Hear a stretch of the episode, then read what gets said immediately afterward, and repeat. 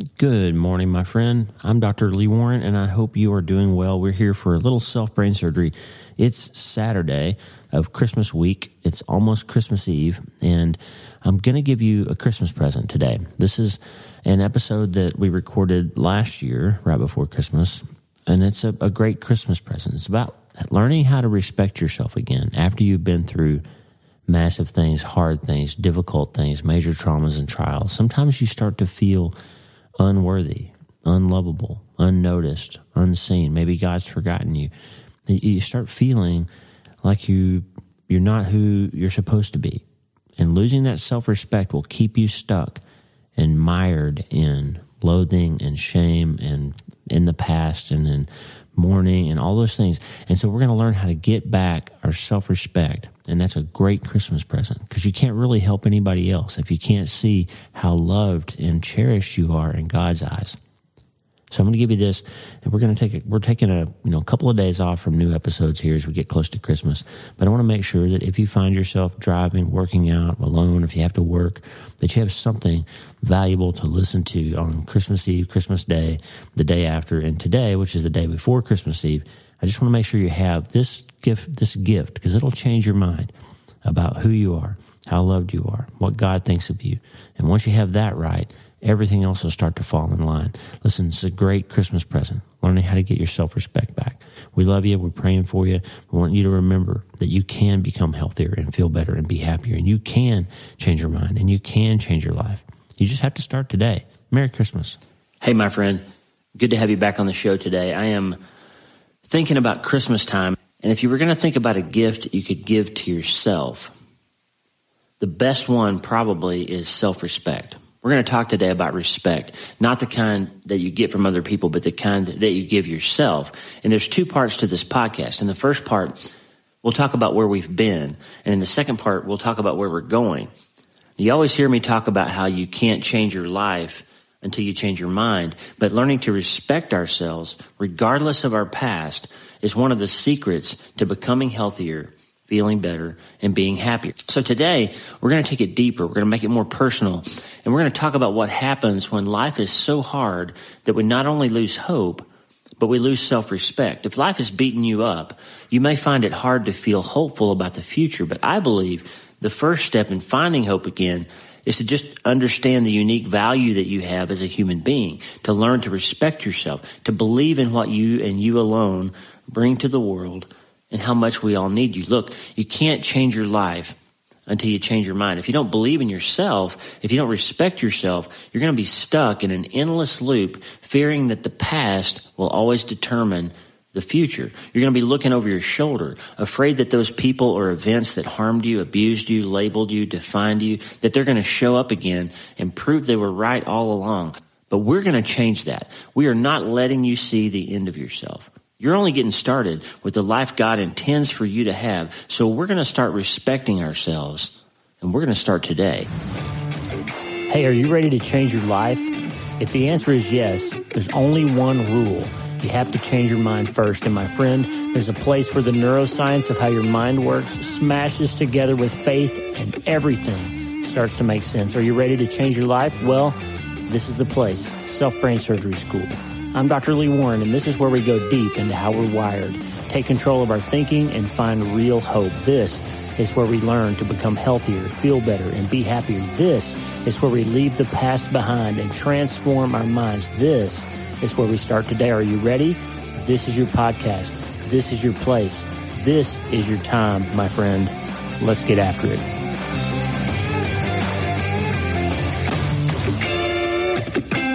You will mm-hmm. find little reward in asking other people for the recognition that you deserve, thanks, appreciation, etc.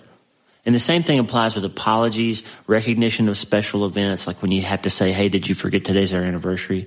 Or did you forget that it's my birthday? You never really get what you want out of that.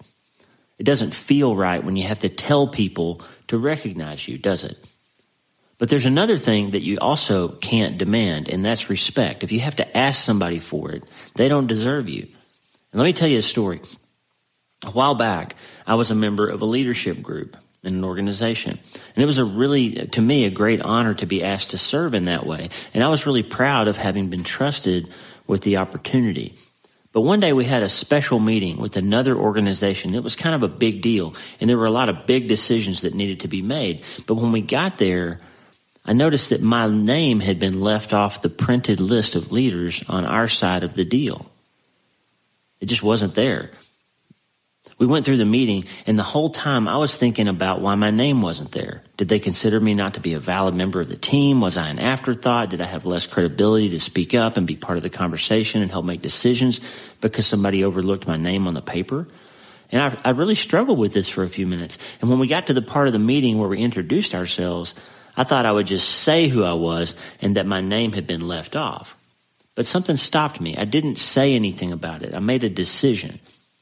I realized that I was probably the only person in the room who even noticed that my name wasn't there. And if I mentioned it or made a big deal out of it, it would only make me look insecure or petty.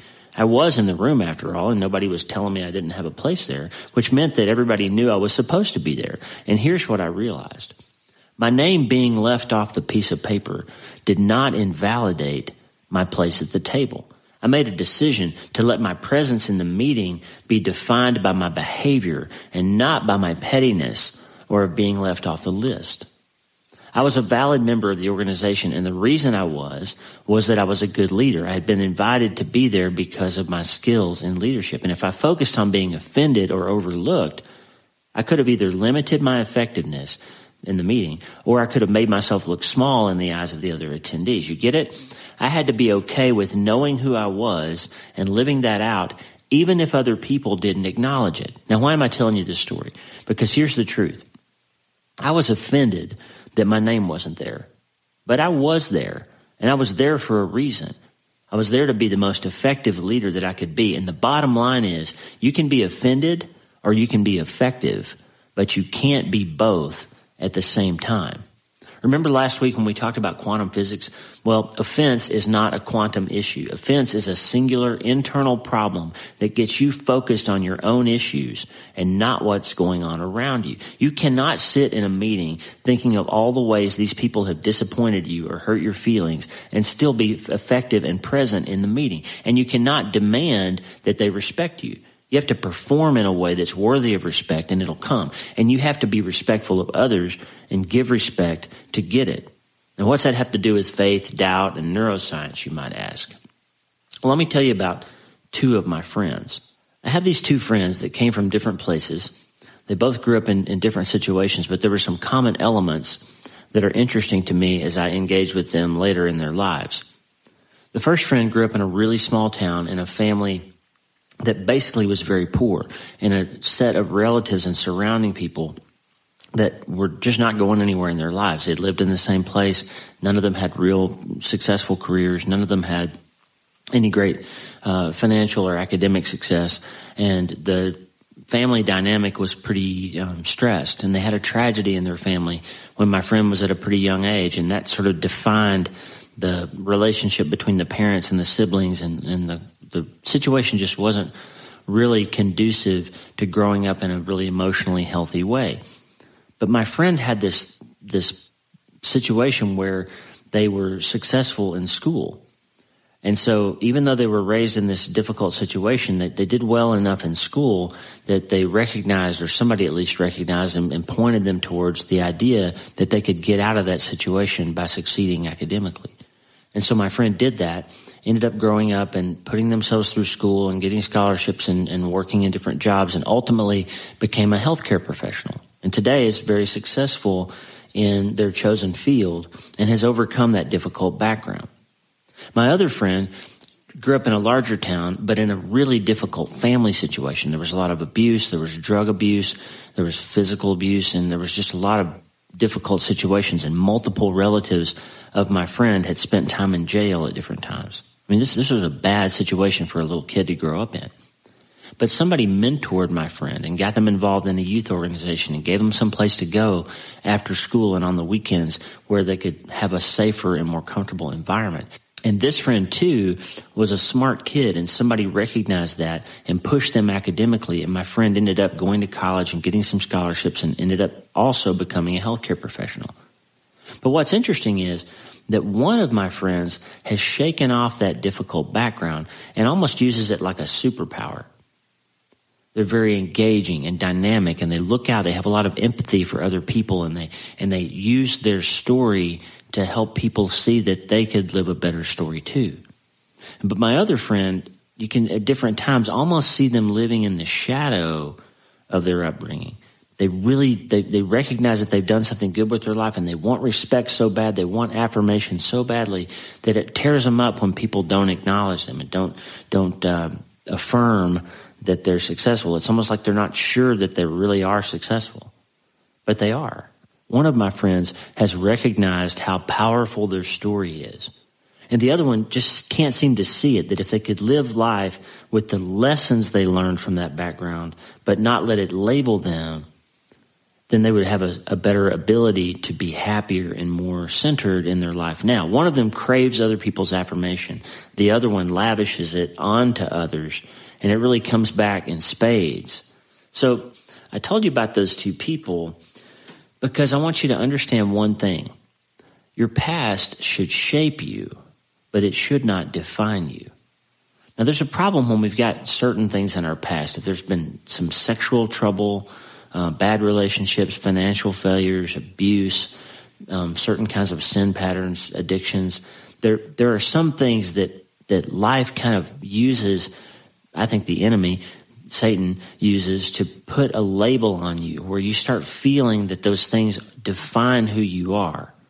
They make you feel that certain things are true of you, even if you're not in the situation anymore. But the truth is, those things are not who you are the past, the things that we've done and the situations we've been in are not who we are unless we choose to let them be. So a big part of self-respect, to get back to that, is to understand that we are not who we used to be unless we choose to be. And if you've been through some stuff, if you've done some things that you wish you hadn't done, if you've been some places you shouldn't have been, if you've done some things that you're not proud of, then the best way to start respecting yourself again is to make a decision that tomorrow is going to look different than yesterday did. And then be proud of the promises you're keeping to yourself. Look, it's almost New Year, and everybody talks about New Year's resolutions. And I think the best one you could make is to decide that you're not going to wear the label of what happened to you in the past or what you did in the past or where you came from in the past. You're not going to let that label or define you, but you are going to let it shape you and better you and let it be part of your story that you can use to help other people. Let's let that be a New Year's resolution. How about that? Let's, let's be proud of the promises that we're going to keep for ourselves in 2020. I'm not sure if you need to hear this right now, but I know somebody does. So I'm going to say it. If it's not you, Tell it to somebody else. Here it is. Here's what God says about it. If you'll give him the chance to take care of you. My dad would snap his fingers right now and say, look in my eyes. You can't look in my eyes right now, but hear me. Here's God about to tell you, look in my eyes. I want you to receive this. Here it is. Isaiah 118 in the NIV says this.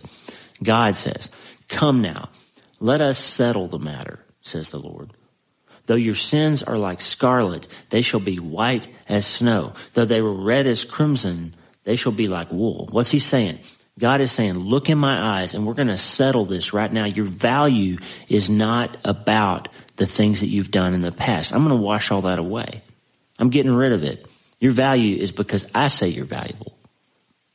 Just hear that. Psalm 103:12 and the voice says this. You see, God takes all our crimes, our seemingly inexhaustible sins and removes them as far as east is from west he removes them from us. And that's what I have for you today, friend. Even if you're not receiving this in a spiritual way, you don't have to, but just understand what I'm saying. The past cannot define you unless you let it because it is gone. Yesterday is as far from you now as east is from west. You need to feel secure. You need to feel safe. You need to feel like your future is hopeful. Try this from John 10, 28 through 30. Jesus said, I give them eternal life and they shall never perish. No one will snatch them out of my hand. Look, the point here is that nothing in your past can make God think less of you.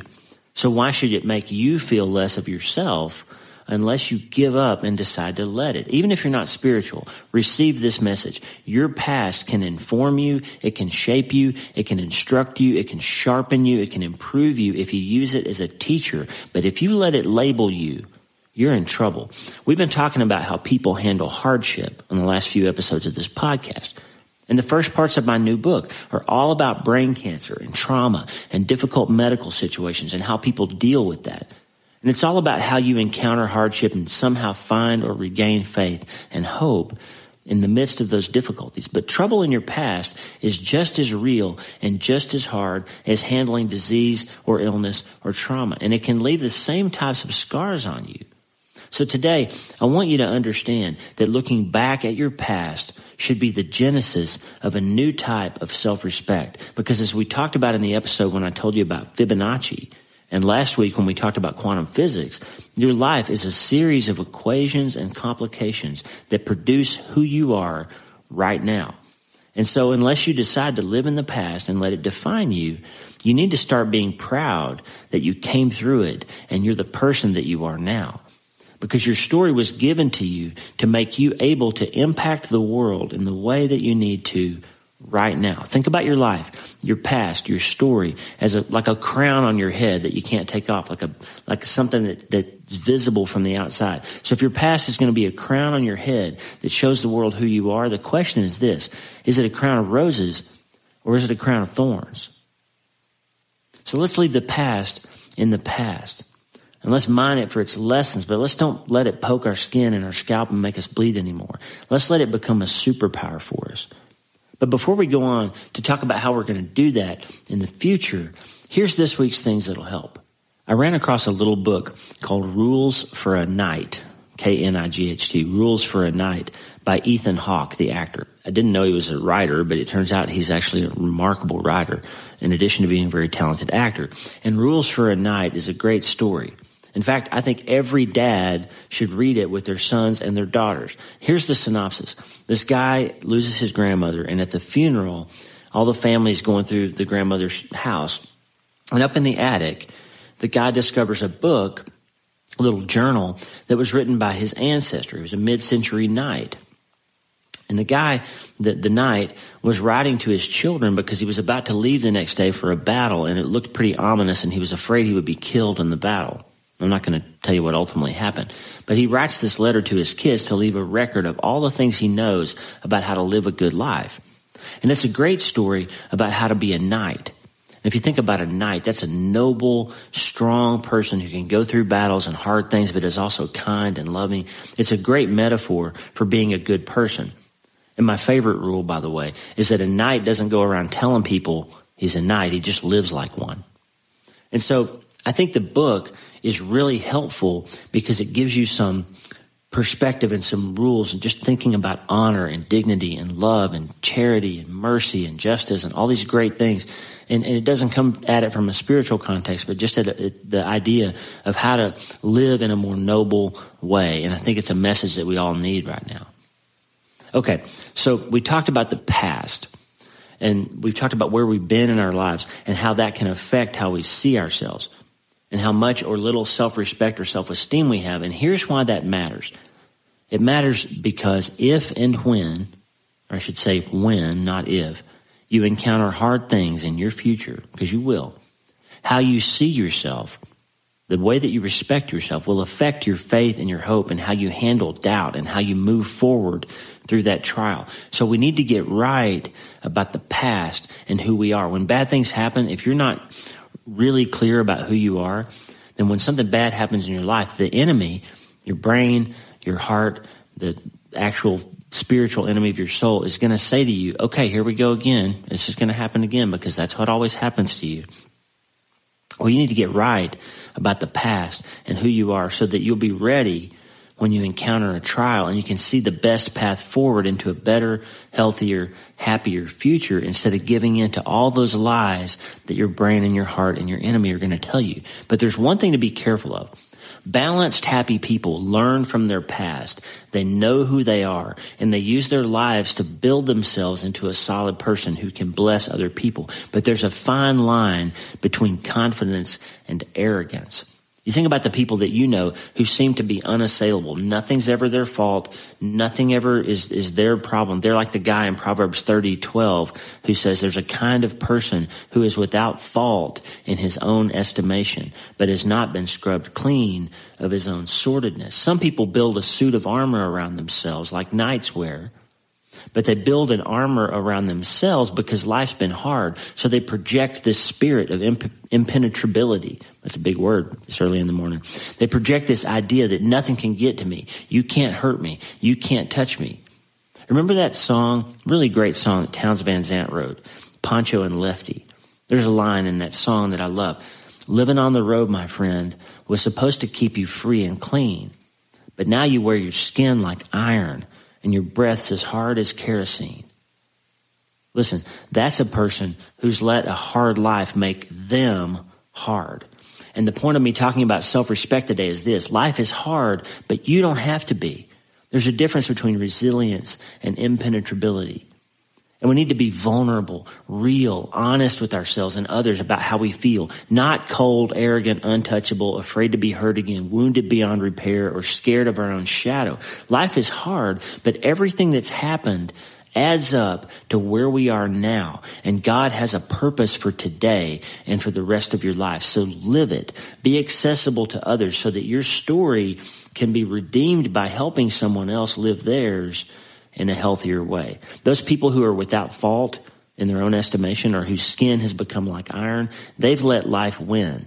They've created a system in which they can't get hurt again, or at least ever show anybody else hurt. But that's no way to live. And I think the secret to having self respect is to see your life through the lens of faith. You didn't get through all that stuff by yourself, after all. And you don't have to go through whatever comes next by yourself either. But you are strong, and your life has made you a gift that God expects you to use to help other people. So respect is one of those things you can't demand, but guess what? You don't have to because you already have it as long as you remember that you're a knight you don't have to go around telling everybody to love you, to respect you, to honor you, because if you love yourself and respect yourself and honor yourself and honor what God has done in your life, everybody else will see that. That's a beautiful thing. Self-respect is attractive, it's magnetic, and it is the opposite of arrogance. Look, when life beats you up, the enemy will make you doubt everything. When life gets after us and tears us up, the enemy starts telling us that we have no value, that we don't have ability to make good decisions, that we're not good, or even the hope that things can ever be better. We start accepting labels and letting other people define us or needing their approval. But God says He's enough for you. In 2 Corinthians 12 9, there's a situation where Paul's talking about some thorn in the flesh, he calls it, some kind of problem that he had and he didn't tell us what it was, but I wish he had. He had this thorn in the flesh, and it says three times he asked God to take it away. And God said, My grace is sufficient for you. And that's what I want you to hear this morning. His grace is sufficient for you. Your past adds up to who you are right now, which means that you've been through some stuff, and that stuff can be used to build you into someone with a gift to give the world. So don't land on either side of this. One side is a wounded, crushed person who desperately needs someone else's approval or affection. The other side to land that's bad is don't land as a person so armored up with thick, hard skin like iron and insulated that no one can get to you. Those two places are not where I want you to land. Here's where I want you to land. Your life matters because God says it does. Your life matters because you are intrinsically valuable as a human being, as valuable as anybody else. And you can have faith and hope in the future because you've made it through a lot of stuff already. You don't have to tell people you're a knight. You don't have to tell people that you're successful. You don't have to tell them that you're good. You don't have to tell them that you're lovable. If you love yourself, they'll want to know how they can be more like you. That's the truth. Listen, the best thing you can do is to remember why you're here. You are here wherever you are because God intends for you to redeem the past to make today the day that you see yourself clearly. Are you perfect? No, nobody is. But you're a knight. You're a warrior because you're still on the battlefield. You didn't give up. And don't start now. Don't stop seeing yourself as a lovable person who has a lot to offer the world. My father in law always says this be kind to yourself. Start respecting yourself and have faith that God made you in His image because He wanted to see all you do with it. And start today.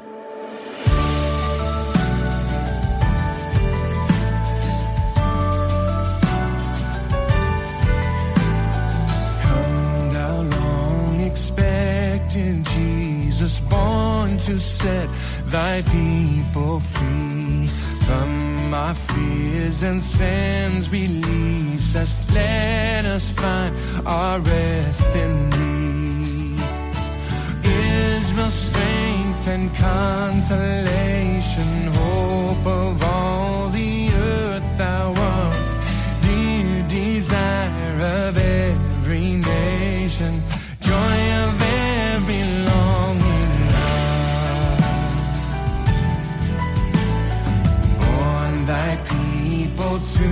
deliver,